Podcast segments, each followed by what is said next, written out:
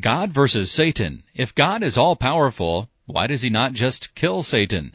A presentation of Got Questions Ministries.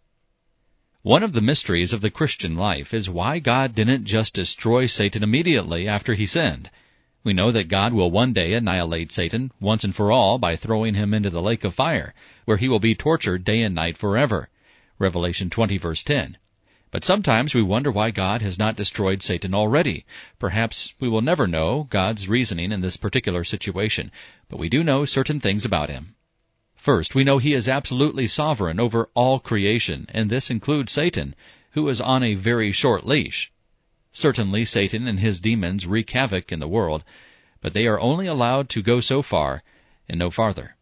We also know that God has planned everything from the beginning of time to the end. Nothing can thwart his plans, and things are proceeding exactly on schedule. The Lord of hosts has sworn, As I have planned, so shall it be, and as I have purposed, so shall it stand. Isaiah 14 verse 24. Second, we know that all things work together for good to those who love God, to those who are called according to his purpose. Romans 8 verse 28. Whatever God has planned for Satan, that plan will be the best one possible resulting in God's perfect wrath and justice being satisfied, and His perfect righteousness being glorified.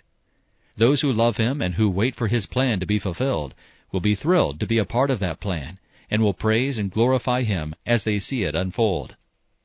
Third, we know that calling into question God's plan and its timing is to call into question God Himself, His judgment, His character, and His very nature. It is not wise to question his right to do exactly as he pleases.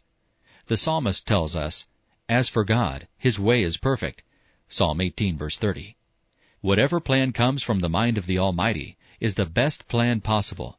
It is true that we can't expect to understand that mind perfectly, as he reminds us, For my thoughts are not your thoughts, neither are your ways my ways, says the Lord. For as the heavens are higher than the earth, so are my ways higher than your ways, and my thoughts than your thoughts. Isaiah 55 verses 8 and 9. Nevertheless, our responsibility to God is to obey Him, to trust Him, and to submit to His will, whether we understand it or not. In the case of His timing for Satan's demise, it has to be the best possible plan, because it is God's plan. This has been a presentation of Got Questions Ministries, www.gotquestions.org.